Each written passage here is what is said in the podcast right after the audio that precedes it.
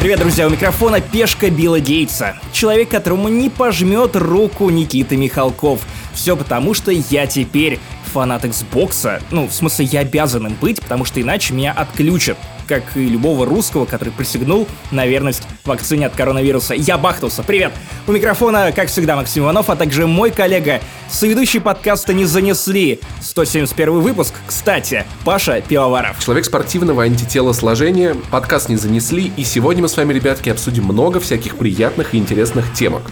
Одна новость маленькая в Блице, но забавная прошлом выпуске мы говорили про книгу «Экспанс», которую читает Максим Иванов, точнее про 9 книг, которые он сейчас осваивает. Пока 8, пока 8. Девятую ждем этой осенью. Я после рассказа Максима чуть-чуть нахайпился, но недостаточно, чтобы читать литературу, но достаточно, чтобы начать смотреть сериал «Пространство», и немного вам расскажу, что это такое, почему это сейчас все обсуждают. Залетаем на хайп «Звездолет», немножечко запоздало, но успеваем на последней ступеньке заскочить.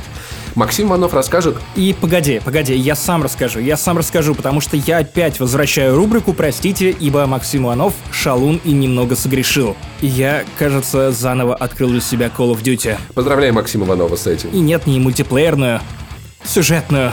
Это я не знаю даже, что такое в том году «Ходячие мертвецы». Доктор Кто?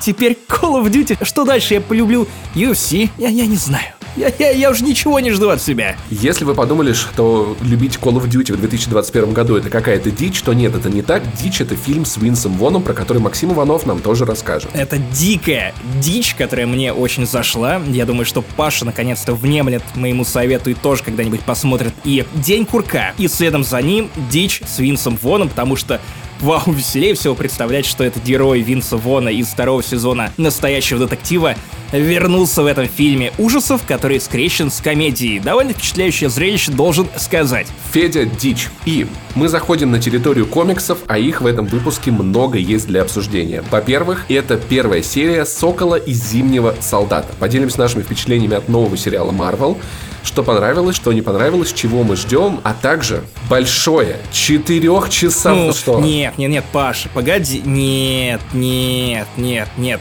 Говори медленнее, как будто ты делаешь анонс в слоу-мо. Кстати, судя по IGN, там всего 10% фильма, не считая титров, слоумо, так что это не так уж на самом деле и много. Чувак, это 10%, это все равно, что Джон Ву 10% фильма уделял пусканию голубей в экран. У нас будет большое четырехчасовое обсуждение Лиги Справедливости Зака Снайдера. Да, это будет большой подкаст, готовьтесь, потому что нам есть о чем поговорить, и я не верил, что это может получиться, но это, блядь, получилось. А если вы не услышите по какой-то причине четырехчасовой версии подкаста не занят принесли, то знаете, что студия просто зарубила ее. Прибежал другой какой-то соведущий из другого враждебного нам подкаста, вырезал все интересное, все самое классное, и э, хэштег э, релиз не занесли кат. Снайдер кат. Снайдер, э, тегайте, тегайте его, пожалуйста. Выпускаем, выпускаем, но только черно-белую версию, чтобы вы смотрели на нас так, как будто мы уже умерли. Не, ну если такая версия будет, то она выйдет только на нашем Патреоне. Потому что на нашем Патреоне выходят только самые специальные, самые классные, самые интересные вещи. Там есть подкаст «Вспоминашки», у которого в этом месяце вышел новый выпуск. Там есть обсуждение Ванда Вижена по итогам всего сериала, который вы могли пропустить. Со спойлерами. Там есть разогревы к каждому номерному подкасту и доступ к чату «Яма с хуями». Знаете что, напоследок хочу просто напомнить, что 5G это такая классная технология. Она вызывает у вас рак крови и всякое такое подобное дерьмо, но мы все равно ее любим, ведь интернет быстрый, это самое главное. Да, а еще Xbox хорошая консоль. Отличная да. консоль. Да, да, Каждую ночь перед сном я ставлю иконку с Биллом Гейтсом и Филом На Спенсером. рабочий стол. Целую одного и другого в лобик. И все это дело еще до вакцины. Короче, это и прочая дичь с Винсом Воном и без Винса Вона в 171 выпуске подкаста не занесли. Ну что, поехали!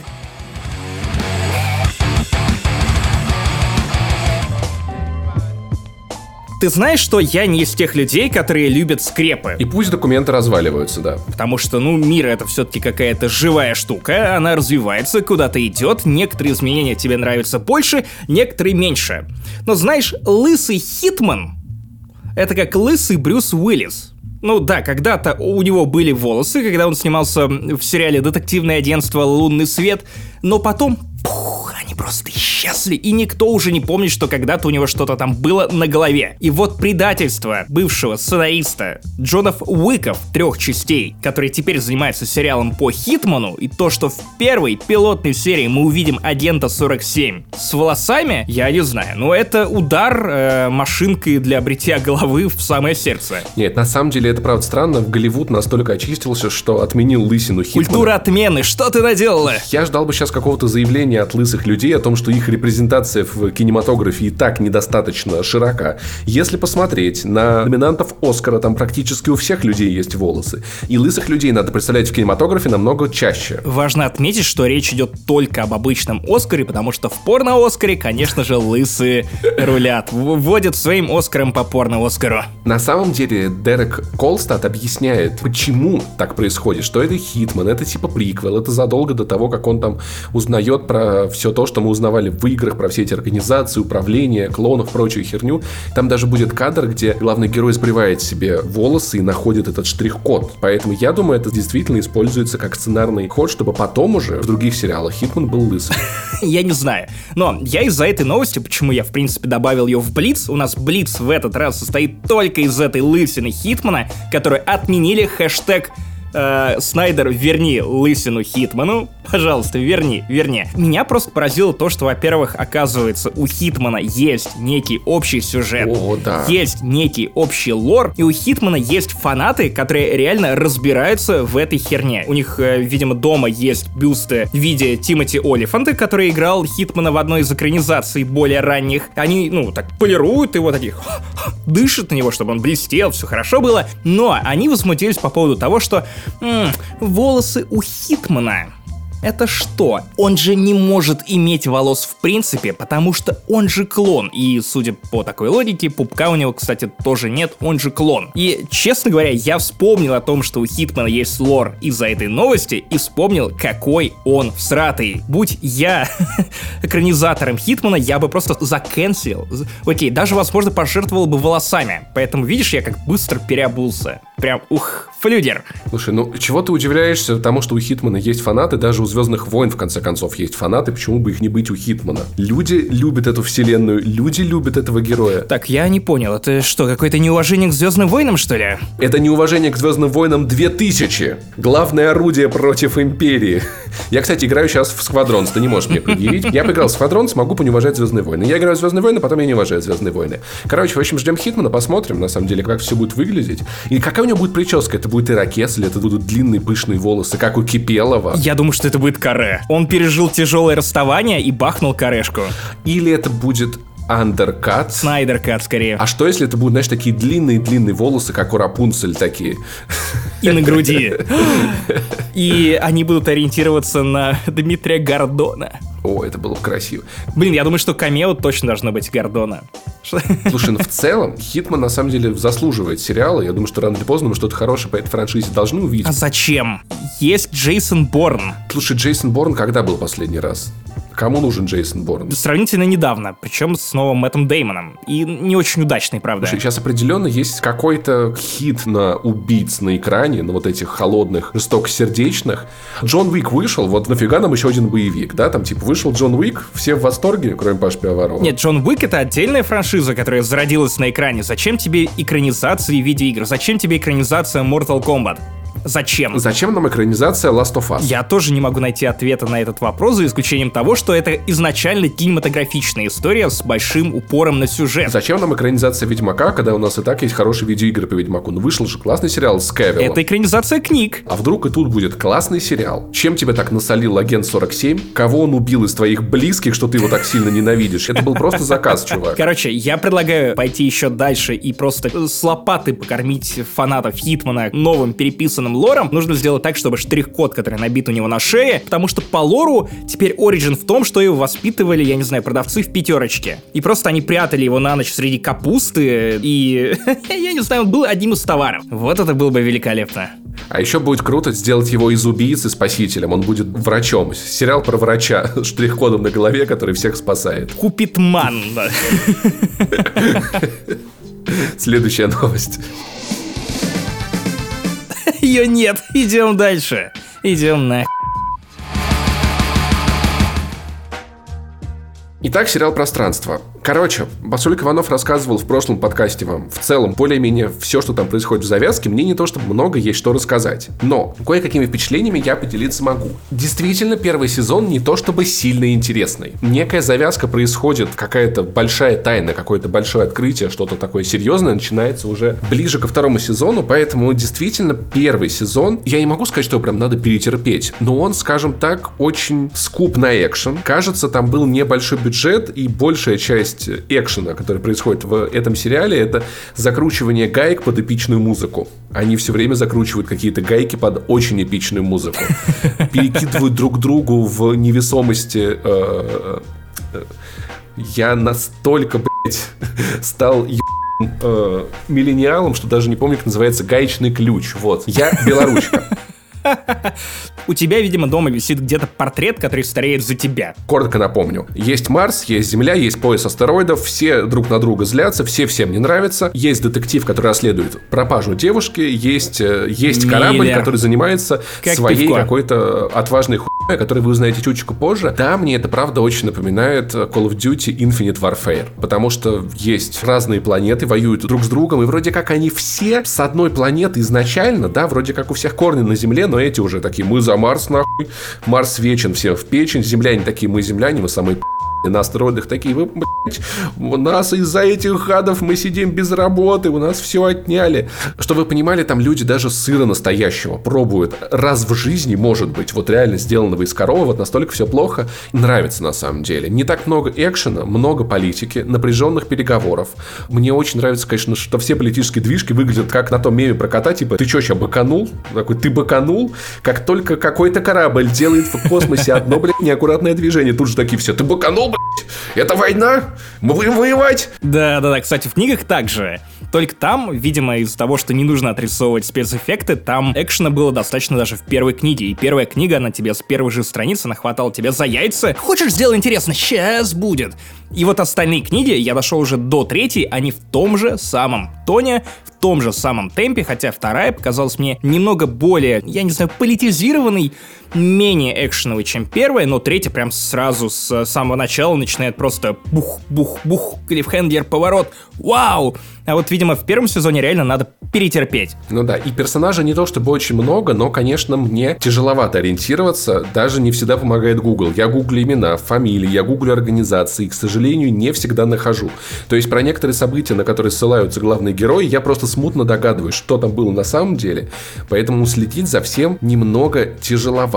Я смотрю при этом сериал не фоном, то есть это вот тот случай, когда я прям включаю на большой телек, сижу, там минимум отвлечений на телефон, сосредоточенно такой, что происходит там, что происходит тут. Более-менее канву понимаю, правда, похоже на Игру Престолов, только, знаешь, сюжетно более стремительную. Если в Игре Престолов там были такие штуки, где-то что-то случилось, и такие, нам надо рассказать об этом какому-то персонажу, и гонцы полгода идут до этого персонажа, чтобы рассказать ему, что случилось. Тут все с помощью местного интернета узнается достаточно быстро, где-то в галактике случилось Просто событие. присылают открытку в WhatsApp. Они там голосовухи записывают, кружочки в Телеграме записывают. Я, значит, вот хочу вам сказать, у меня, я вот, у меня есть послание важное для вас, отправляют постоянно на всякие разные экраны, всякие разные видосы, так что сама история развивается более сфокусированно, более стремительно, ты не смотришь за большим количеством многообразных конфликтов, по крайней мере, поначалу, ты все-таки все как-то крутится вокруг, как в как водоворот, знаете, то есть много всяких волн, которые сходятся в какую-то одну точку, это достаточно приятно. Так что меня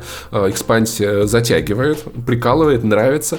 Красиво, э, пока что не очень бюджетно, но интересно. Но некоторые бои в космосе настолько темные, корабли так трудно отличить один от другого, что я просто не понимаю, кто в кого стреляет, что происходит, кого атаковали, где кого взорвали. Это художественная задумка, чтобы ты сопереживал сразу всем кораблям.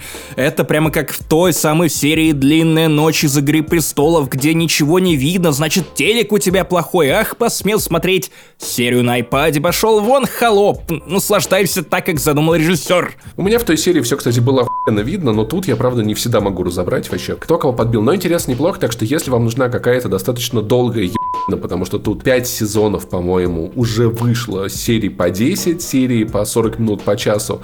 Если вам нужно что-то большое, политическое, масштабное, масштабная, то экспансия на самом деле отлично подходит как вот такой вот сериал, которым вы будете наслаждаться многие недели. А я просто еще раз порекомендую книги, потому что я уже на середине третьего тома, и пока что это лучшая книга в серии, на мой взгляд, и впереди еще шесть, я не беру даже в расчет новеллы, я понимаю, что я еще какое-то время буду с ними путешествовать. Я обожаю путешествовать под аудиокниги, которые меня прут. Короче, я в восторге. Но сравнение с «Игрой престолов», то, что один из авторов был личным ассистентом Джорджа Мартина, они прям напрашиваются, потому что я стал сильнее замечать, что книги, в принципе, они выстроены по структуре «Игры престолов». То, что у тебя каждая книга разделена на главы, и каждая глава посвящена отдельному персонажу. Главы называются именами персонажа, лидирующего в этой сцене, в этой главе. И то, что у тебя одновременно идет война на несколько фронтов, при этом у тебя есть внешний фактор, внешняя угроза. И вот попробуйте понять, про что я говорю, про Игру Престолов или про экспансию. Завязочка на самом-то деле конфликтов, она во многом похожа, потому что и в Игре Престолов тоже все воевали, ух, я из одного королевства, а я из другого, но нам надо объединиться. Нет, на самом деле нам нужно объединиться против общей угрозы. И, конечно, капитан Джеймс Холден, который, по сути, главный герой этого сериала, это, ну, местный Джон Сноу. И, кажется, авторы этого даже не особо скрывают. Он в сериале очень сильно похож на Джона Сноу. И лицом, и прической у меня такая ассоциация определенно была. Сука, знаешь, что иронично?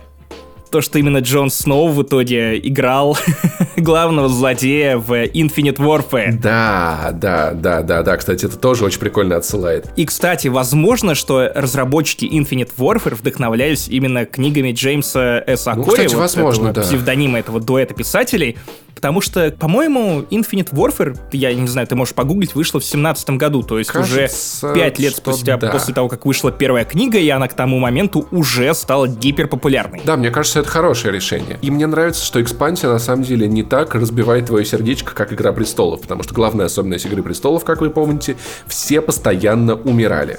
В экспансии тоже умирает много разных людей, но пока что главные герои в относительной безопасности. Все хорошо, э, сериал по яйцам не бьет, и я подумал о том, что сейчас мне как раз-таки не хватает, знаешь, хороших историй, которые хорошо заканчиваются, где все мило, где все нормально, где я не боюсь очароваться кем-то из героев в ожидании того, что с ними потом случится какая-то жопа, и я себя чувствую в этом сериале безопасно, как зритель, вот так и скажу. Знаешь что, попробуй «Татьянин день», прям по той же схеме. Очень подходит тебе. Не, я не слышал ни разу, кстати, ни разу не слышал. Я троллю, забей. Рекомендую. Хайп, хайп, дикий хайп. Ну и раз уж мы заговорили про что-то стыдное и упомянули Call of Duty, то, ну, давайте я для начала объясню, как я дошел до жизни такой. Обычно, когда я затрагиваю подобные темы, я долго раскланиваюсь и объясняю, а почему я стал смотреть э, «Мертвецов ходячих» в 2020 году, я оправдываюсь перед слушателем и лично Пашей, но в первую очередь перед собой. Короче, я переел современных видеоигр, о чем я, в принципе, ныл, наверное, последние полтора-два года, и я за предыдущий месяц закончил одновременно две огромные open open world игры, от которых меня просто тошнило. Первое это Призрак Цусимы, кстати, я не знаю, упоминал или нет, но я стал относиться к ней гораздо теплее. Это нормальная игра в своем жанре. игра. На втором месте после Last of Us. Вторую игру огромную, в которую я сверху надрочил еще 30 часов, буквально за неделю, это была Assassin's Creed Valhalla. И у Вальгалы просто, в отличие от э, Призрака Цусимы, вообще нет понимания того, когда остановиться и перестать скармливать тебе контент с лопаты. Возможно, Паша опять не согласится, но Ubisoft в том году выступили с позиции, что нас столько срали, на нас столько накидывали говна, что вот сейчас мы сделаем тут много хорошего контента и тут много хорошего контента. У тебя уже щеки лопаются от этого хорошего контента, при этом в тебя продолжают его напихивать, ты не знаешь, куда от него деться, ты уже перестаешь обращать внимание на побочные квесты, потому что, ну, хотя бы нужно закончить сюжетку. Ты заканчиваешь сюжетку, думаешь, фух, и тут в тебя прилетает еще одна локация, еще контент, и при этом Ubisoft продолжает апгрейдить эту игру, и тебе приходит уведомление о том, что чел, у нас новые развлечения, новый контент, новый ивент, вау-вау-вау. Тут же Ubisoft тебя дергает за рукав и говорит, что ты, сука, думал, что ты закончил с нами. Нет, впереди еще DLC. Про друидов. Я такой, хм, ну ладно, друиды не так уж интересно. в Ирландии. И я такой, what? Короче, и я, конечно, на хайпе все равно от того, что я переел Вальгалы. Вот настолько интересно обсуждать мне Call of Duty, что я обсуждаю Вальгалы. Ну окей, давай закроем эту тему. Мы молодые, шутливые. Не, у меня скорее вопрос, почему ты считаешь эту тему стыдной? Что стыдного в том, чтобы играть в Call of Duty? Это общество тебе навязало? Да, именно, я виню общество. Оно сделало меня тем самым Джокером, который пошел против течения. Ну, конечно, нет, потому что никуда я не пошел. Я сел на кресло и стал играть э, в Call of Duty просто потому, что меня задолбали игры с открытым миром.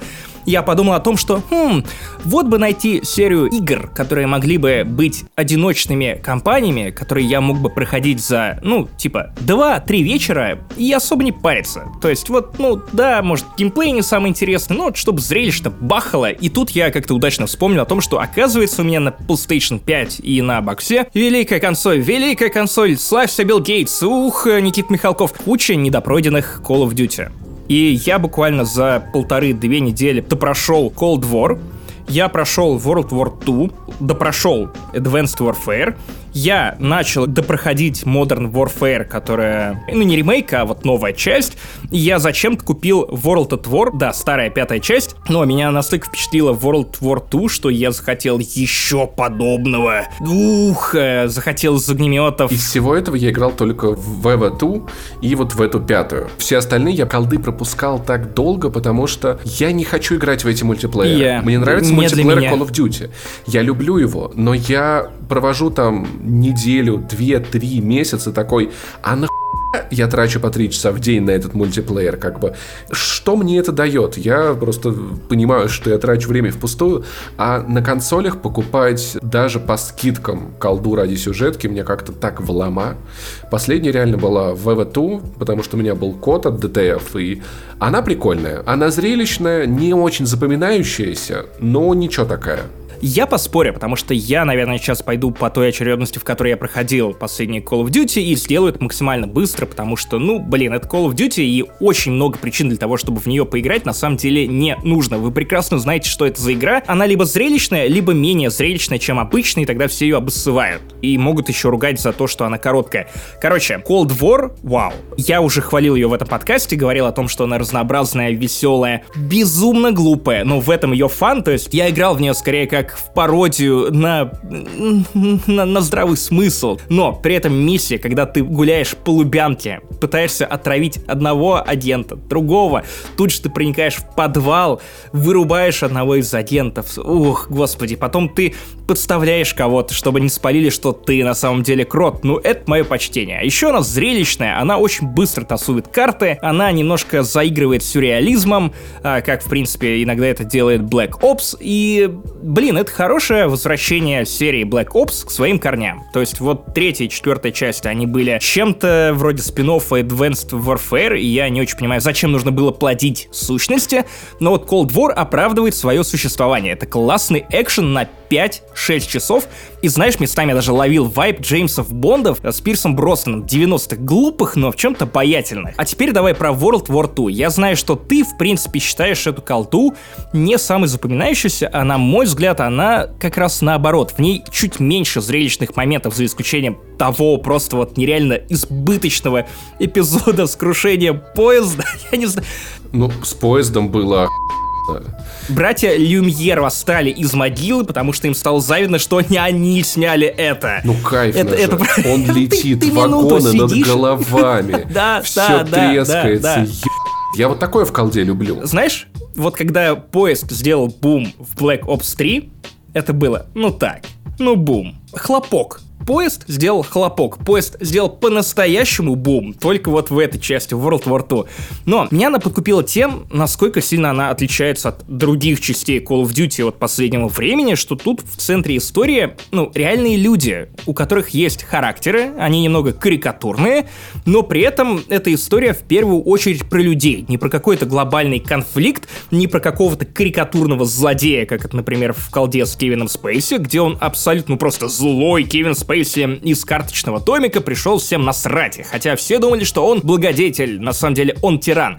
Нет, у тебя тут яркие персонажи, есть э, новобранцы, которые строят дружбу прямо на этих полях боя, при этом у тебя есть э, конфликт э, в вышестоящем офицерском составе, потому что у них разные взгляды на то, как нужно вести войну и нужно ли настолько загонять твоих подчиненных, это здорово, потому что в какой-то момент конфликт расширяют и приходится уже главному герою вступать в этот конфликт, потому что один из этих офицеров умирает и приходится брать ответственность вот тому щеглу новичку, которого ты знаешь с самого первого окопа в World War II. Да, но вспомни в Infinite Warfare, я там переживал за персонажей. Я там видел хотя бы какие-то различия между ними. А в EVO2 я просто такой, ну окей, солдаты, ну типа ладно, какая-то имитация жизни, но по сравнению с Infinite Warfare даже близко не запомнилась. Infinite Warfare тоже классная, но в Infinite Warfare самый запоминающийся герой — это дроид. И финал, потому да. что финал выжимает из тебя слезу, но герои мне понравились меньше, чем в World War II. И ты когда переслушиваешь их сообщения, они такие трогательные. Я помню ирландца, который хотел подкатить к одной девочке из команды, все, так и не решился. Ну, то есть у меня вот ощущение осталось от Infinite Warfare намного больше. Потому что в ВВ2 я вот помню только поезд, стелс-миссия, типа, и все остальное, вот его как будто бы не было. У меня есть теория, что World War II, она выветривается из головы быстрее, потому что в ней, ну, с учетом сеттинга, меньше уровней, которые перед тобой тасуют. Потому что Cold War — это игра калейдоскоп. Ты моргаешь, и уже новый уровень. Пац, опять моргаешь, и опять новый уровень. И каждые 5, 10, 15 минут тебе перетряхивают игру, тебя забрасывают в новую локацию, показывают, что у нас очень много бабла, и в этот раз мы правда хотим сделать под серию Black Ops великой. Снова, пожалуйста, посмотри, мы крутые. World War 2, я не знаю, она какая-то более сфокусированная, она более реалистичная, и я не знаю, ну, за исключением, конечно, вот этого поезда, который сделал бум-бум-бум-бум-бум. Не, я точно помню, что там как бы в маркетинге был вот этот посыл, что это история про людей, мы делаем приземленную игру, про вот маленький такой локальный сквад, про все такое. То есть было стремление у разработчиков сделать более человечную колду. Я не говорю, что она плохая. При этом я не понимаю, почему, когда я в первый раз в нее сел играть, я ее закинул, потому что мне не понравилась стрельба, мне не понравились герои, мне не понравился сюжет. И вот пару лет спустя я в восторге от сюжета. Ну, стрельба, ну, нормальная ну, ну, Call of Duty немного картонная, но все же лучше, чем раньше. Я, я не знаю, или нет, или нет. Я все равно больше смотрю на нее как на блокбастер. Но следом я перешел к настоящему, тупому голливудскому боевику, и знаешь, у меня ноль вопросов к Кевину Спейси. Вот я думаю, что вот проходя Advanced Warfare в 2021 году, ты даже с большим интересом смотришь за сценами с Кевином Спейси после его отмены, после того, как вскрыл все то, в чем его обвиняли, и когда он появляется появляется на экране, ты прям сразу понимаешь, что это человек, ну вот, если бы он оказался с тобой в одной комнате, наверное, ты бы просто смотрел ему в пупок и такой типа, да, да, можно, да, пожалуй, мне робо-руку сделать, да, да, я не-не-не, это Атлас великая компания, нет, совершенно не корпорация зла, которая пытается стать государством без государства, нет, нет, нет, самая большая армия в мире, нет, мы, Ганс, мы точно не злодеи, да, мы точно не злодеи. Да, это прям тупейший боевик, в котором никого нет из запоминающихся персонажей, кроме очевиднейшего злодея Кевина Спейси, который нравится тебе только потому, что это Кевин Спейси, Офисе.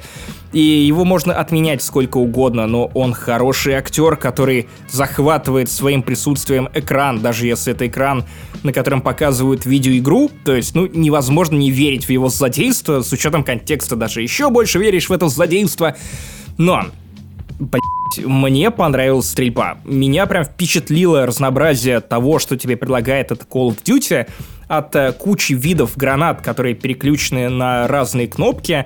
То есть э, одна граната подсвечивает тебе врагов, потому что при помощи каких-то импульсов ты можешь видеть их сквозь стены. Другая вырубает дроны, которые прилетают поклевать тебе жопу. Третья просто самонаводящаяся, и тебе нужно ее кинуть так, чтобы она попала в твоего противника. Тут же все очень быстро меняется, дают полетать и на дронах. Короче, полная футуристичная война. Довольно Уровни, опять же, меняются, конечно, реже, чем в Cold War, но за уровень на Золотом мосту в Сан-Франциско я готов просить много. Я понимаю, что это мост, который за взрываться.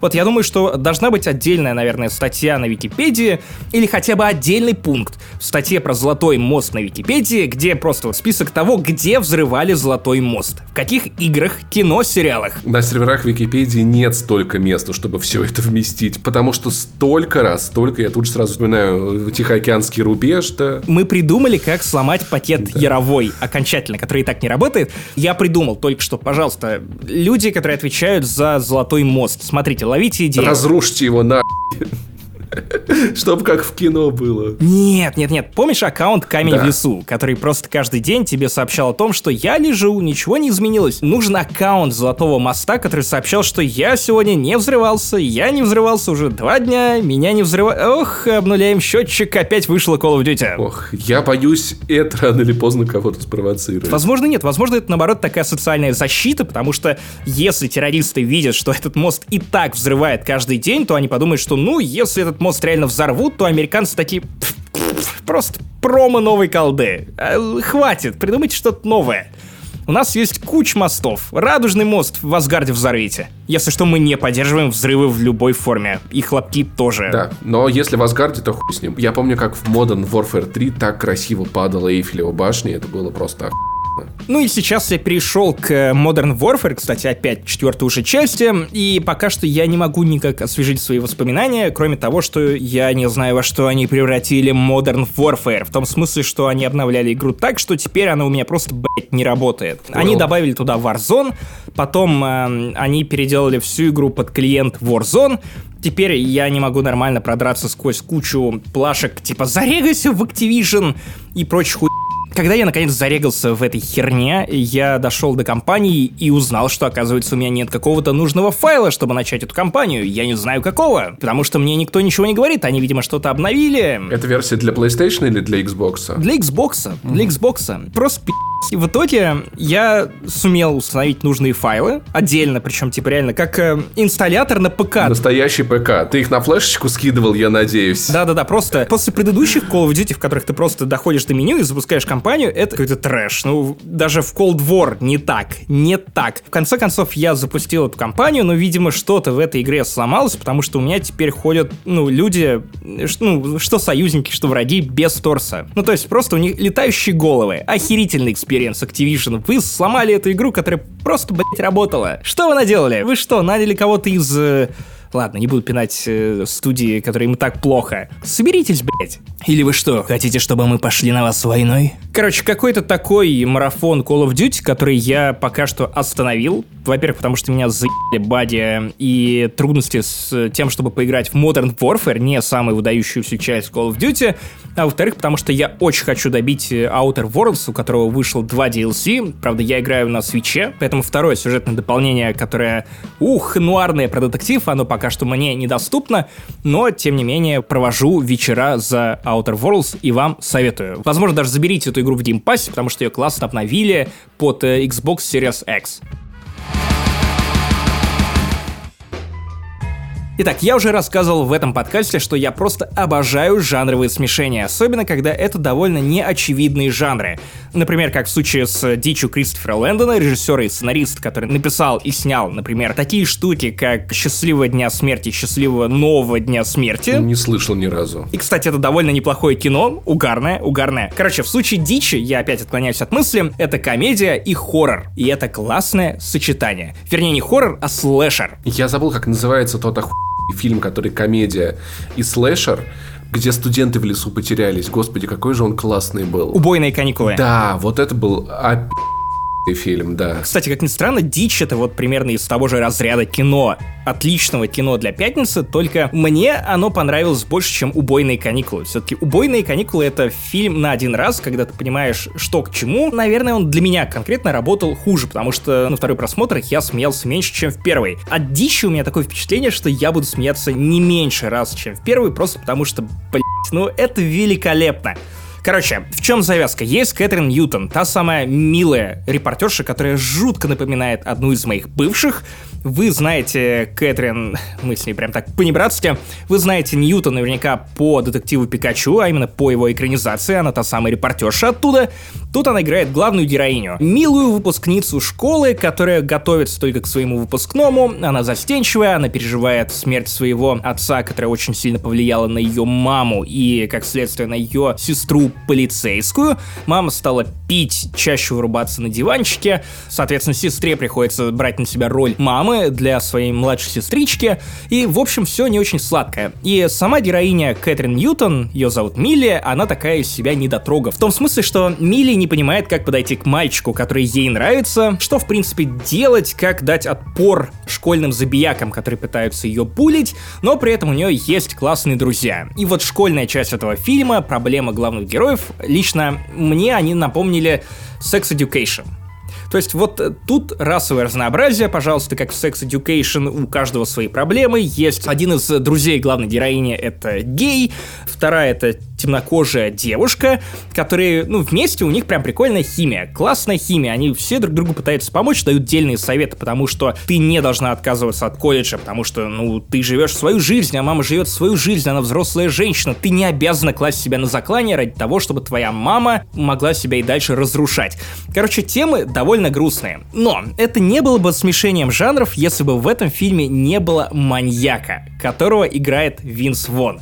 И Дичь, в свою очередь, напомнила мне Until Dawn в хорошем смысле, что вот Until Dawn, помнишь, мы ее хвалили за то, что это такой аммаж... Собирательный образ всех ужасов в одном. Да, да, да, да. Тут абсолютно то же самое, только с комедийной подачей. Соответственно, герой, которого играет Винс Вон, это такой местный Джейсон. Тоже в маске, тоже с ножом, тоже не бежит на тебя. Он еле передвигается, но он непременно тебя настигнет и насадит на нож. И в чем прикол? Из-за того, что это фильм производства Blumhouse, это студия, которая выпускала и «Паранормальные явления», и тот же «Счастливого дня смерти», и фильмы Джордана Пила от Get Out до последнего его «Мы». И, кстати, «Человек-невидимка» — это тоже ее. Короче, это студия, которая знает, как сделать страшно, как креативно показать расчлененку, и режиссер — это тоже человек с талантом и опытом в создании подобного кино. И прелесть дичи как раз в том, что она умело показывает тебе и расчлененку, как кого-то насаживают, показывают на оленьи рога, тебе показывают это все в деталях, прям и кровище хлещет в экран, хотя обычно комедии, они, ну, стесняются чего-то подобного, даже если решают заигрывать жанрами. Тут тебе показывают прям жесткач, нецензурная лексика и вот это все.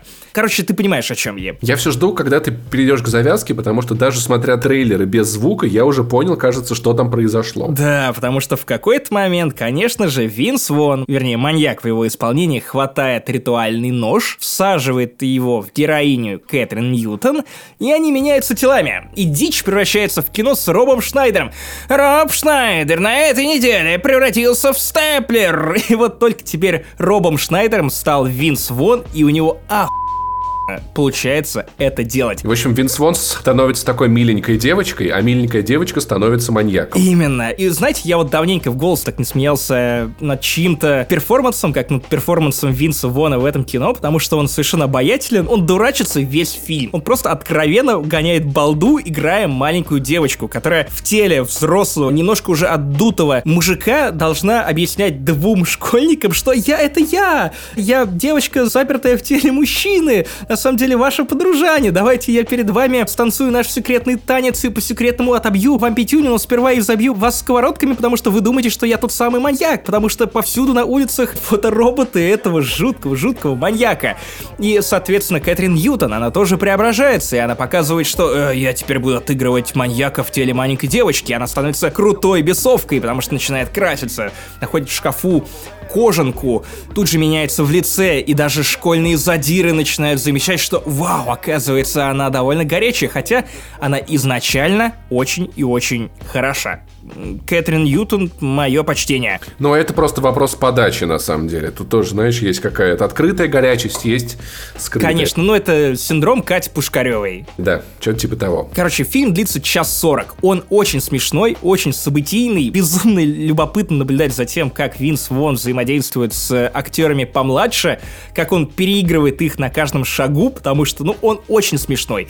Вероятно, многие уже забыли из-за второго сезона настоящего детектива, что Винс Вон вообще-то изначально комедийный актер, который снялся в огромном количестве говна, но «Дичь» — это вот прям реально отличная комедия. И на вечер пятницы, и на выходные с друзьями. Ее можно включить на вечеринке, и вы точно угорите, потому что в ней полно экшена, экшен снят отлично, комедия работает, шутки это не просто ну, натужные панчлайны, это обыгрывание ситуации. Вот люди, которые любят жанр и комедии, и слэшеров, они прям отдельно кайфанут, потому что очень удачно смешивается, очень классно реализовано и то, и другое. И знаешь, вот нет ощущения, когда фильм завис в некой лакуне, когда он не может быть ни комедией, ни слэшером. Тут он может быть и тем, и другим. И это по-своему охуенно. В общем, запомнили, приценим.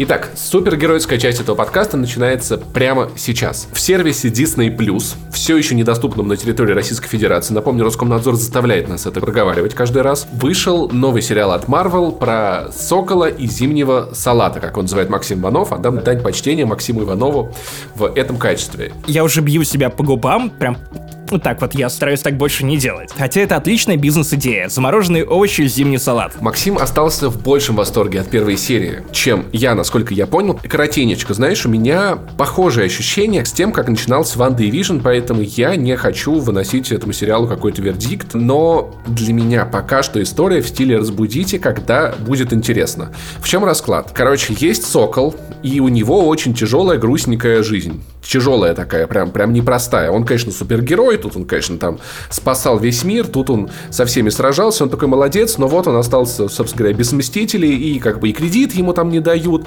и с лодкой семейной все плохо, и что-то как так. Ну, в общем, бытовуха, тяжелая бытовуха, супергеройская жизнь, никаких супергеройских зарплат у них, к сожалению, нету, в общем, тяжеловато. Есть зимний солдат, у которого флешбеки, который мучается из-за прошлого, ходит к психотерапевту, не очень удачно, потому что он совершенно с ней никак не раскрывается, как-то пытается бороться тоже там с демонами прошлого, там кому-то отомстить из тех, кому он помогал, когда был еще завербованным агентом КГБ. Ржавый 17 ТНТ премьер. Короче, 20 минут классного экшена, где Сокол раз людей в самолетах над землей, где они летят на вот этих вот парапланерах, а он их настигает, расстреливает. Классный экшен, прикольный. Ну, он вполне на уровне кино. Да, потом жиза такая жизовая, жизовая такая жиза.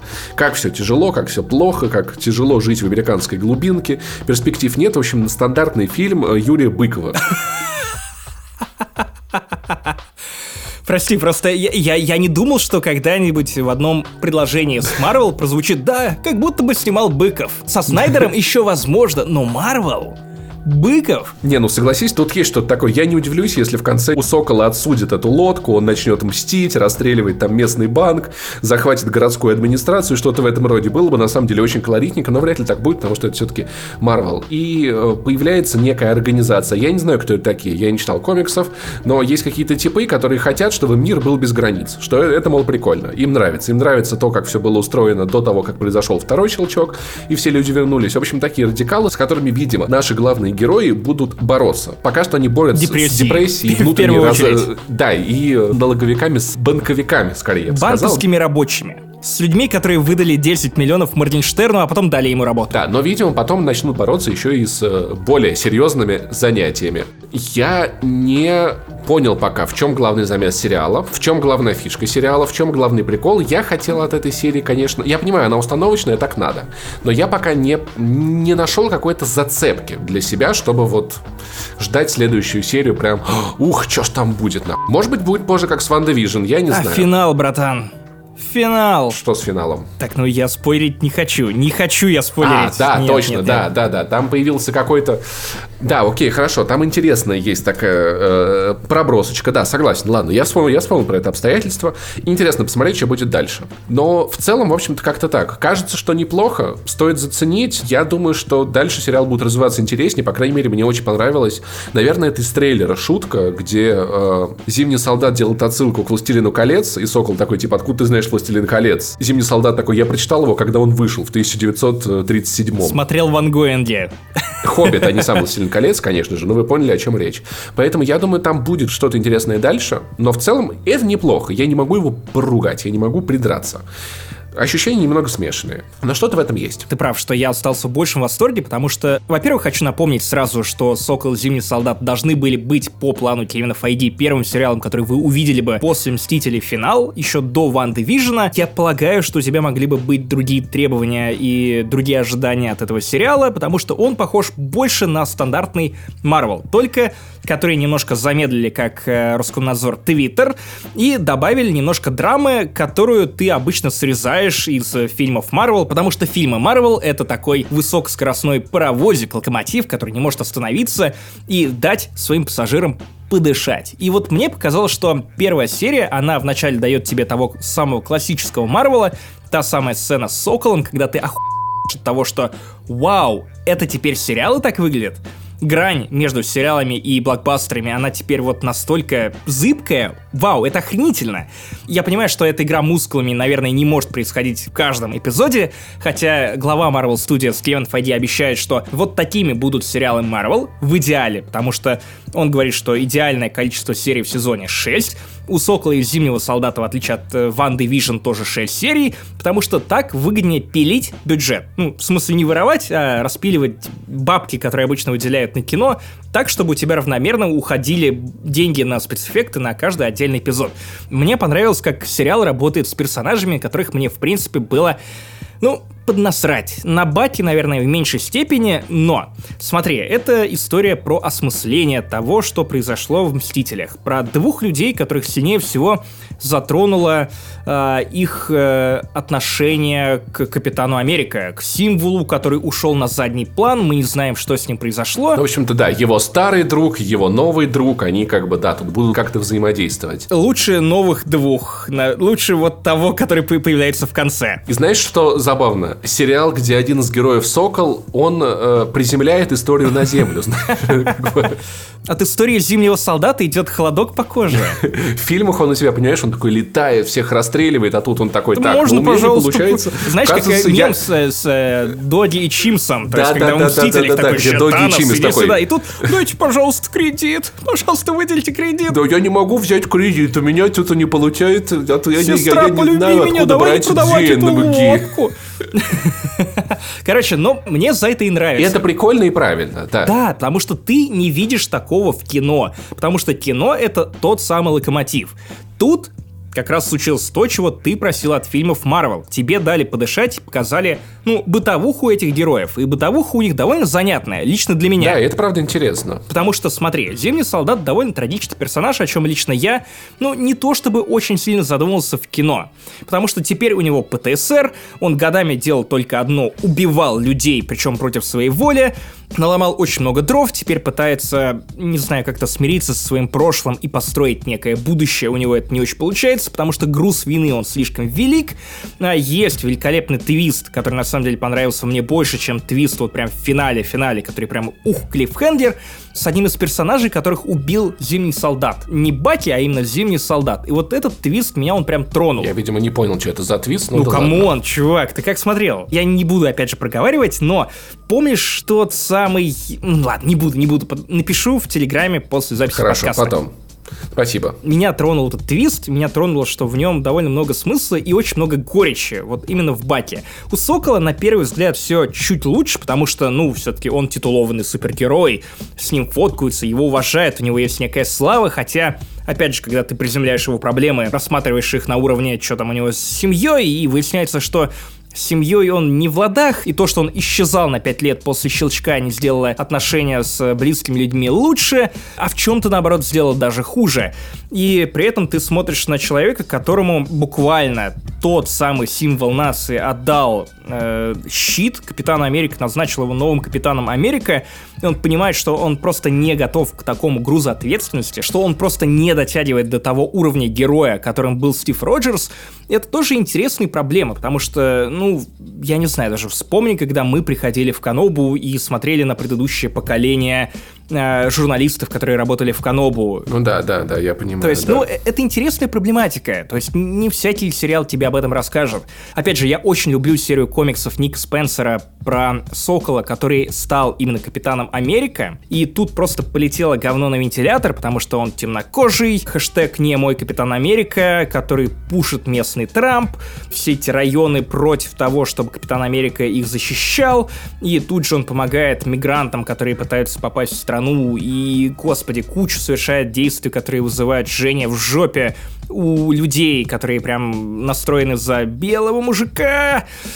Короче, прям сложная серия комиксов, которая довольно провокационная. Наверное, сериал будет помягче, но вот твист в конце пилотной серии, ну, как-то дает надежду на то, что, возможно, и не будет он помягче. Возможно, он не будет педалировать тему про то, что Сокол — это не Капитан Америка, но так или иначе ее затронет. И это, опять же, лично мне интересно посмотреть, потому что в комиксах это было написано круто. Тут, наверное, при большом бюджете это будет еще круче.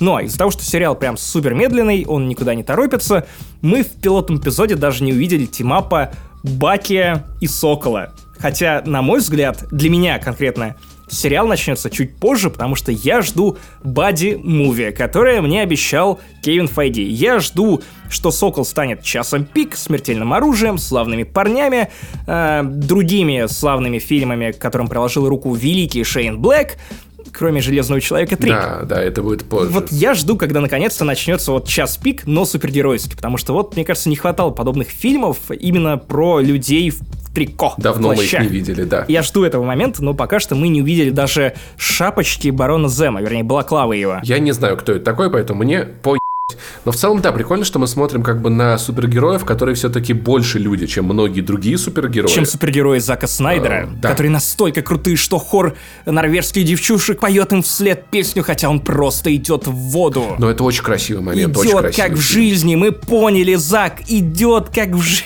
жизни.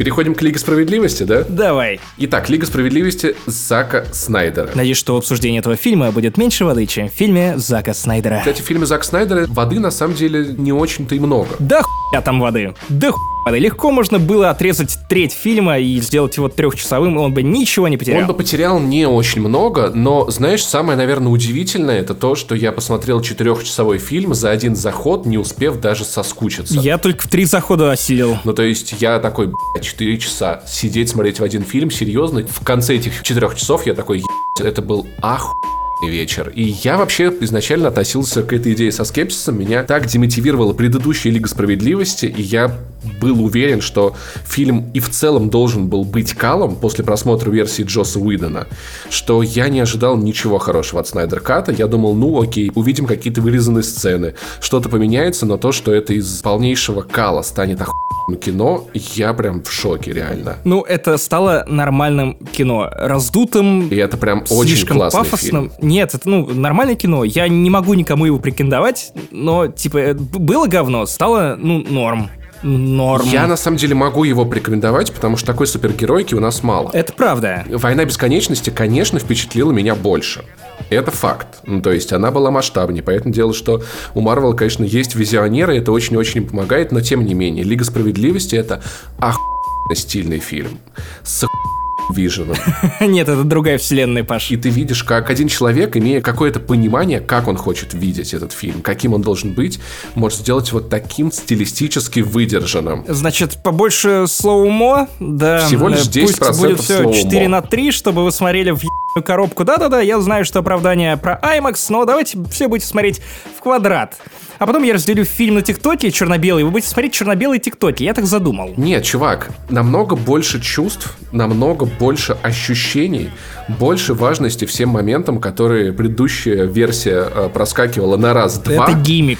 Но то Чел, есть, это например, гиммик. версии Уидона Степенвульф приземлился к амазонкам, разъебал их, забрал коробку. К Аквамену завалился, разъебал всех забрал коробку. Здесь буквально первая сцена с амазонками. Я переживался просто весь как не в себя.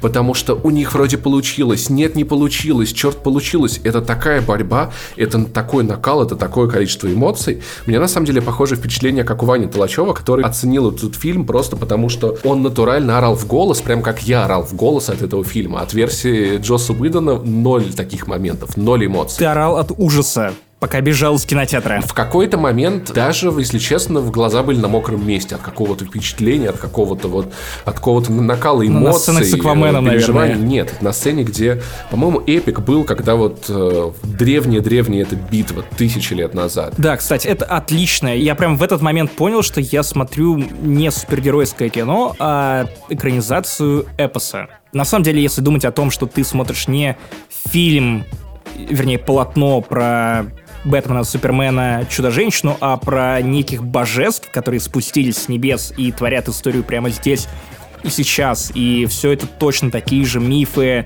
как вы читали в детстве, я не знаю, Айн Куна. Это смотрится легче и воспринимается легче. И в Кате Снайдера это все тоже, ну, выхолощено. То есть у меня меньше вопросов. Я, конечно, шучу про то, что там э, очень много слоумо, очень много странных сцен, когда идет Аквамен и ему вслед поют. Ну, да, но все это, это пафос, шутят, который да. не конфликтует с тоном фильма. Он весь безумно затянутый, пафосный, чрезмерный во всех своих аспектах, что в какой-то момент ты просто киваешь, понимаешь, ну, да, это пи***, но это такой стиль. И кому-то вроде тебя он нравится. Не, и я очень, был уверен, очень. что ты будешь в восторге, потому что ты Бэтмена против Супермена любишь. Да. Меня этот фильм не разозлил я получил от него удовольствие. Это говорит о многом. Спасибо, Зак. Нет, это на самом деле очень круто. Ты знал, Зак Снайдер даже не взял денег за работу над этой версией. Да, конечно. Он, во-первых, сделал это все бесплатно.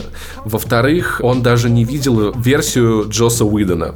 Ему просто жена и Нолан сказали, чувак, лучше, да, лучше не смотри, просто забей хуй. Конечно, потому что его жена Дебора отговорила.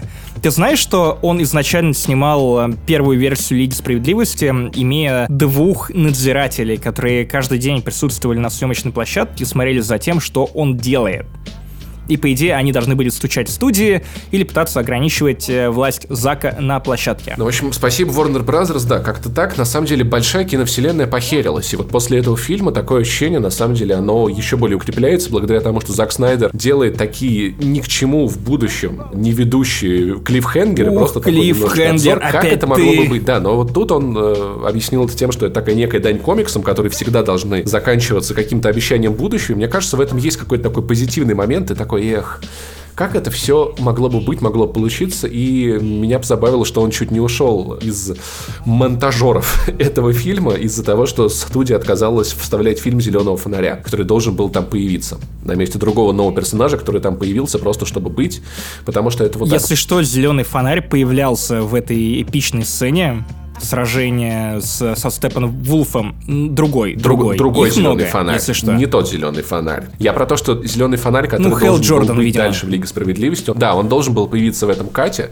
но студия на отрез запретила Снайдеру это делать. Он хотел психануть с но потом решил, ну не Второй лучше я, раз. типа, целый фильм для кучи людей херить. Просто, блядь, зеленого фонаря, хуй с ним, пусть будет другой чувак. Мне было одновременно классно и грустно, потому что я бы мечтал о том, чтобы Зак Снайдер стал вот неким Кевином Файги, стал бы директором всей вот этой штуки, потому этой что вполне могла бы, мне кажется, у DC получиться, пусть не такая массовая, не такая популярная, как у Marvel, но какая-то своя и совершенно особенная комиксная вселенная на экране, которая была бы вот другой, вот другой. Здесь, понимаешь, у всего появилось очень много Больше контекста, подвязок. да. Все герои раскрыты классно. Финальная битва просто топ, и это, это очень клево. Для каждого героя есть свое место, все они делают свои важные штуки. Кстати, у Джоса Уидона тоже у каждого героя было свое место, просто фильм был смонтирован так, что это место у параши. У Да-да-да, параши, именно да. так и есть. Я так разозлен финалом э, Лиги Справедливости Джоса Уидона, потому что там нахер не нужны вообще никакие супергерои, кроме Супермена, который мог просто один навалять Степан Вулфу. Просто он один нивелирует усилия остальной команды. В отличие от Снайдер Ката, где у каждого э, свой шесток. Да, и при этом помнишь, как э, в версии выдана они такие, значит так, ну что, нам надо Супермена поднять, давай. Подняли, ну хуй получилось, ну, ну потом разберемся. А тут они такие, надо нам это делать, не надо. Можем ли мы? А что будет? А что не будет? И все так переживают. И ты прав, на самом деле, мне кажется, фильм можно было бы срезать до трех часов спокойно. Э, ничего от этого, на самом деле, там критично не потерялось бы. Ну, к примеру, э, когда Флэша показывает, господи, ему же клип а сняли мне так понравилось, про вот эту брат. вот ситуацию с этой девушкой. Великолепно. Это Арис, это Арис Уэст, его возлюбленная. Я про то, что это можно не вставлять в театральную версию, но я оценил, что это целый клип внутри фильма. Это же реально прям вот под одну песню. Это было очень красиво, очень трогательно. Как он сквозь стекло прям ух. Да, это, это сосиску эту еще подобрал. Очень Да, красиво. да, Очень красиво.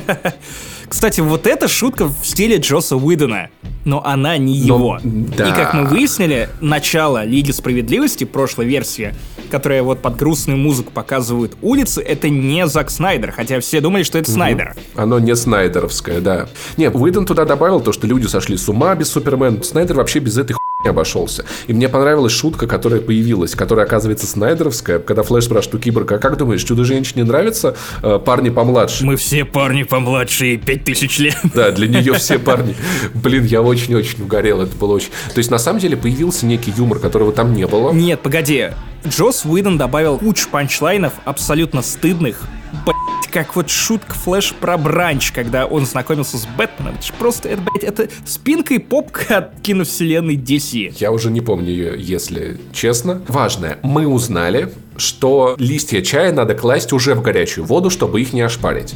Я, если честно, не знал. Ставьте лайк, если вы не знали и заливали э, чайные Я листья очень боялся, кипятком. что Альфред начнет просто говорить, знаешь что, забей на эти листья чая, есть бабушкин персиковый. М? М? М? И опять э, все пьют мочу, как в Бэтмене против Супербэт. Какой кринж. Кстати, есть Финальная один битва, момент. Погоди, же. прежде чем мы дойдем до финальной битвы, позволь мне побороться с главным врагом этого фильма. Это для меня даже не хронометраж. Это та хуйня про про атомную станцию в 30 километрах от Москвы, некий город-призрак. Ну а почему бы и нет? Куда прилетает Степпенвульф, говорит фразу, которая по-любому должна стать мемом, типа «Здесь очень токсично». Блин, с этой фразой нужно врываться в комменты на ДТФ. Просто «Здесь очень токсично, великолепно». Можно врываться, на самом деле, в центр Москвы с этой фразой, да. И, кстати, на самом деле, Степен Вульф, он не стал хорошим злодеем, но он стал более интересным злодеем. У него появилось чуть-чуть больше чего-то, что позволяет ему немного сопереживать, и, ну, его броня тут теперь показана красиво, имеет смысл. Но зачем он три раза своим хозяевам объяснял один и тот же план? Зачем? Знаете, у нас есть эти материнские коробки. Они приводят людей к смерти. Мы ищем эти коробки. Да-да, мы все еще ищем эти коробки. Чувак, это как я, который рассказывает одни и те же шутки. Ему просто так нравится этот план. Блин, мне еще интересно, как выглядит уравнение антижизни. Я уверен, там что mtx 2x в квадрате равно 16. Что-нибудь в этом роде. Где-нибудь в, в Обнинске на гараже написано, знаешь, вот. Как, Рядом что с это спайсов. Что это за уравнение, блядь, антижизни? Пиздец, Как это вообще? Э, Коняев, если ты слушает подкаст, объясни, что за уравнение антижизни? Кстати, это тоже из комиксов. И это довольно любопытный сюжет. Я понимаю. Блин, как в финальной битве Супермен появляется. Я орал, блядь. Это так круто. Орлы это настолько прилетели. круто. Это так невероятно круто. Это просто пи***ц. И, конечно же, поправленный цветокор мне очень-очень-очень зашел. Очень зашел. И все битвы. Блять, а мне нет. То есть, мне не нравится цветокор у Уидона, но тут это тоже проще было сразу выпустить фильм в черно-белом варианте, потому что такое впечатление, что у тебя сидит личный дементор сзади тебя, который просто высасывает все, всю радость, все соки, все краски из этого фильма. Он, блять, уродливый. А я люблю такое. Я так не считаю. По-моему, он очень красивый. То есть здесь, знаешь, вот несколько раз у меня были моменты, когда я просто охуел от того, насколько красивые кадры. У меня несколько раз были моменты, когда я проверял, не стал ли я собак, потому что все черно-белое. Я просто вспоминал, что, например, в «Войне бесконечности» я не помню таких моментов, чтобы я прям в был от того, как красиво. То есть там все было прилично, все было хорошо, правильно, но там были супер эпичные моменты, но так, чтобы это был просто очень красивый кадр, здесь я прям несколько раз ловил себя на том, насколько композиция цвета. Я скажу тебе цитаты Волка Степнова. Красота в глазах смотрящего. Да, на самом деле, да. В моих глазах было очень-очень много красоты. Я бы сходил на этот фильм в кино, если честно. Вот мне вот жалко, что они не крутили вот этот кат в большом прокате. Но, блин, вообще, большое спасибо Кинопоиску за то, что у нас все было день в день переведено официально. Вообще заебись. Забавный факт, кстати. Кто-то из твиттерских скриншотил.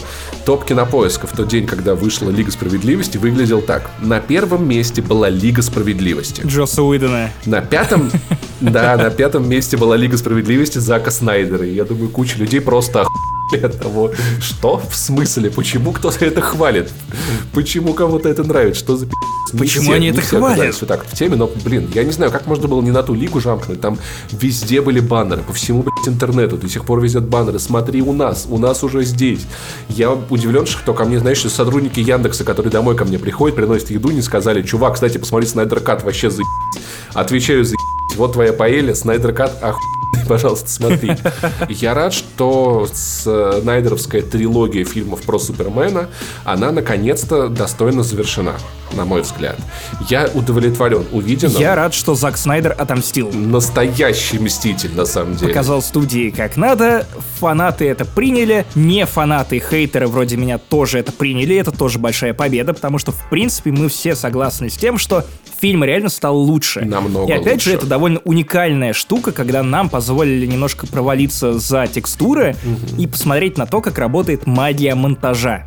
Да. Потому что это реально первый подобный опыт на моей памяти. С блокбастерным кино как минимум. Да, чтобы хотя бы кто-нибудь настолько хайпил режиссерку. Ну, то есть, режиссерка Бэтмен против Супермена лучше. Режиссерки Властелина колец, они для фанатов Властелинов колец полезны. Они ничего не добавляют реально важного, но просто немного больше этого красивого мира. Но чтобы люди настолько хайпили режиссерку, это реально прецедент, классный, интересный. В общем-то, я благодарен HBO за то, что у нас есть такая возможность. Заку Снайдеру тоже. Зак Снайдер больше не будет снимать супергеройское кино. Ну, видимо, короче, за спорить с продюсерами или что-нибудь в этом роде. Жалко, жалко, что у Warner Brothers не получилось. Ты не бойся, у него скоро выходит на Netflix э, зомби-муви про то, как Дэйв Батиста и его дружки грабят, э, по-моему, казино в Лас-Вегасе, в то время как э, весь Лас-Вегас заполнен зомби. И там, как ты любишь, slow-mo, но только яркие цвета. Я, если честно, посмотрел трейлер и такой, ну, в пизду, блядь, тошнит от зомби, реально, зомби за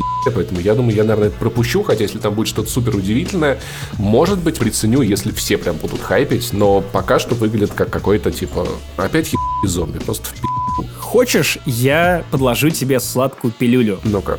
Ну, ты, наверное, расстроился, как и многие зрители, как и многие слушатели подкаста не занесли из-за того, что Лига Справедливости Зака Снайдера никогда не получит сиквелов, по крайней мере, сейчас говорят об этом довольно категорично.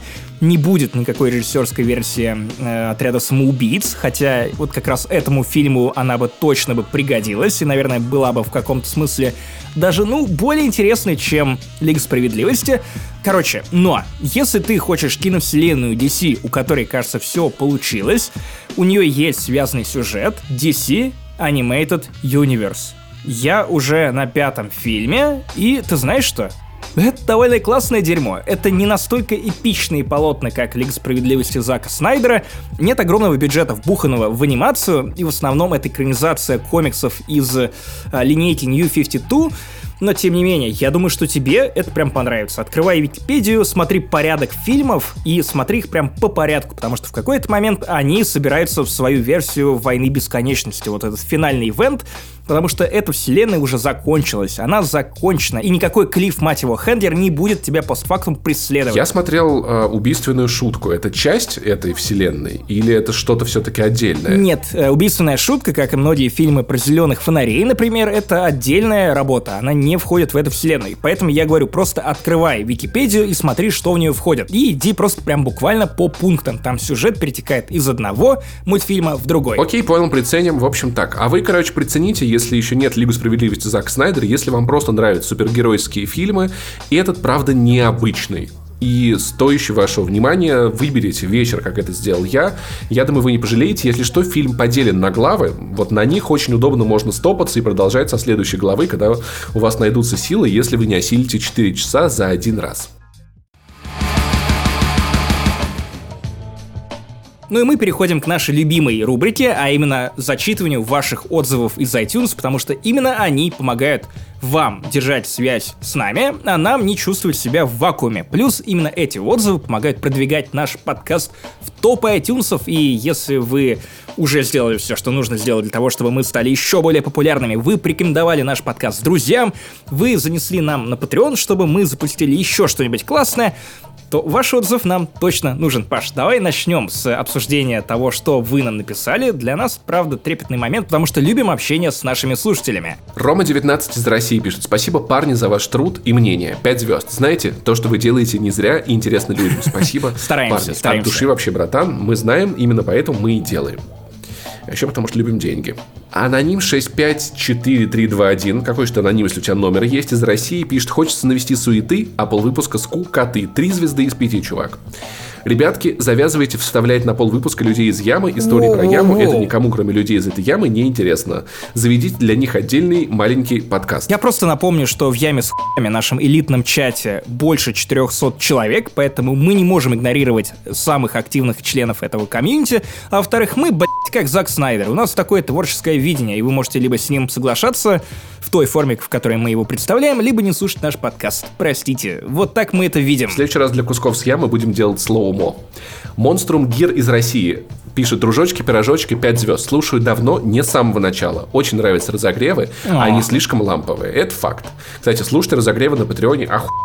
В яме тоже упал и пропал там. Молча наблюдаю из угла за всем. Таких людей там, кстати, много. Это тоже неплохой способ общаться с ямой, да, потому что часто люди подсвечивают какие-то интересные события, обсуждают что-то важное, может быть даже интересно. Это как отдельный твиттер в Телеграме, когда очень много людей, которые пишут что-то интересное и даже не токсичное. Степен Вулфу бы не понравилось. Зато Степенвульфу понравился бы следующий отзыв, потому что оранжевый Витюшенька из России пишет «Одиноким волкам». Пять звезд. Ауф. Погоди, давай повоем, давай повоем. Давай. Ауф, ауф, ауф. Меня как будто пинают на самом деле. А у меня прям... Как ты жалкий ну вой надо ауфать, ауфать надо. Макс, Паша, вы лучшие 5 баллов. Продолжайте в том же духе. Соберу силами и занесу вам из минусов. Макс, когда тебе что-то не нравится, душ не поменьше. Один-два раза сказал, что тебе не нравится, просто ебал, и хватит, мы поняли. Так, э, во-первых, давай обсудим это подробнее. Когда это я душню? Когда это я зацикливаюсь на чем-то, что мне не нравится? вообще как это не Паша так делает. Он про Switch постоянно ругается. Я нет, у меня такого нет. Я на Switch ругаюсь, да охуенная консоль, ты чё? Я очень конструктивно воспринимаю критику. Вот, вот ты написал комментарий, я услышал, что я стал закатывать какой-то скандал или оспаривать его. Нет, посмотри, я даже не, я даже не задушнил, я просто... ладно, ладно, Кстати, ладно. Nintendo Switch это охуенная консоль. Если у вас нет нормальных консолей. Повтори это два раза. Мистер Магистр из России пишет «Лишение 5 звезд». Не, не знаю, почему лишение, сейчас узнаем. Здравствуйте, пишу сообщить вам, что быть владельцем андроида – ужас. Из-за того, что связь с вами невозможна. Пришлось пройти немало страниц Гугла, чтобы написать вам отзыв и помочь с продвижением в топ с оценкой. Слушаю вас со 2 января 2019 года и бесконечно вам благодарен за ваш труд. Вы моя компания и друзья с уважением одинокий понаехавший москвич. Блин, мне просто стало интересно, что произошло 2 января. Либо Вот, похмел, либо что-то очень Скорее всего, хорошее. похмел. Скорее всего, похмел. И мы, наверное, спасли человека. От души, братан, большое спасибо. На самом деле, есть простой совет для владельцев андроида. Многие люди им пользовались, чтобы написать нам отзыв, они просто покупают iPhone. Так люди правда жестоко. делают. да. Я хотел сказать, что нам очень приятно слышать каждый раз про то, что мы для кого-то невидимые друзья. И, соответственно, если вас оскорбляют, то вы можете заявлять куда надо, потому что оскорбляют невидимых э, друзей ваших. Но это приятно. Это приятно ощущать, что мы что-то для кого-то значим, а не просто две говорящие дырки. Одна из них чипирована и поклоняется Биллу Гейтсу. Бионит из Казахстана поставил 5 звезд и пишет выпуск с Захаром про Сталкер 2 просто огонь. Как будто Захар в гостях у двух хитрых следаков. Ну да, вот один плохой коп, тупой коп. Дв- двое таких, знаете, которые прессуют чувака. А что, кнопка бега будет? Ты знаешь, что, возможно, я знаю автора этого комментария, потому что, помнишь, я в одном из разогревов рассказывал cool story про то, как э, дед с топором стучался в эту съемную квартиру, где мы тусовались с друзьями, и кричал, что мы с ментовские. Да, Возможно. Да, потому что он послушал выпуск с Захаром, так, ух, следаки, ух, следаки. Ментовские, И потом, точно, да. ух, Ре и Ре И из России пишет «Ловите 10 маслин из 10, 5 звезд. Господи, это было прекрасно, посмеялся от души. Спасибо Паше, Максиму и Захару за интереснейший, а главное информативный выпуск. В скобках, в общем, как всегда. Да, спасибо за, за эту иронию. Да, интересно, что он называет этот выпуск информативным, хотя многие, наоборот, говорили о том, что... Хотя, блин, про кнопку бега-то вы узнали, вы узнали. От подкаста Brought In. Сколько э, сайтов перепечатали выпуск, так что есть там информация, есть. Сохранил, буду переслушивать, пока не выйдет Сталкер 2. Захара с нетерпением жду еще раз в гости к не занесли. Еще раз спасибо вам, ребята, от души. Мы вообще рады очень. Мандалорец снимет шлем в пятом эпизоде из Украины. Э, пишет 5 из Украины. Это ник. Пять звезд, да, да. Это ник, я, я правильно да, понимаю? Да, да, да, да, это ник, да. Насколько это плохо состарившийся спойлер? Просто типа всем уже поебаться. Типа, да. Ну, снимет и снимет. Там не Вупи Голдберг, если что. А было бы классно. А, пользователь из Украины пишет, зовите Захара почаще. Очень крутой выпуск, Захар, мы тебя услышали. Спасибо. Надеюсь, что это пишут коллеги Захара. Лег Жуков из России э, пишет, привет из Риги, 5 звезд. Ребята, вы очень крутые, очень бодрый и веселый подкаст. Рекомендую. Е, yeah. кстати, меня радует, что все больше наших слушателей из Риги, из Латвии, когда я вернусь обратно э, в Ригу, то... У тебя будет еще больше друзей. Тусанем, как только начнут работать бары в Риге, потому что там все еще локдаун. Ну, в общем, каким-то таким вышел 171 выпуск подкаста «Не занесли». Напоминаю, что вас, как обычно, развлекали два шута, большой шлепа и шлеп поменьше. Ау. Сами думайте, кто из нас кто. Это я, Максим Иванов, а также Паш Пивоваров. Это я. Да, не забывайте про Patreon, не забывайте про iTunes, не забывайте про сарафанное радио и Короче, мы прям ценим ваше внимание, нам всегда приятно. Спасибо вам большое и до скорых встреч. Обнимаем и целуем в лобик. Пока. Пока.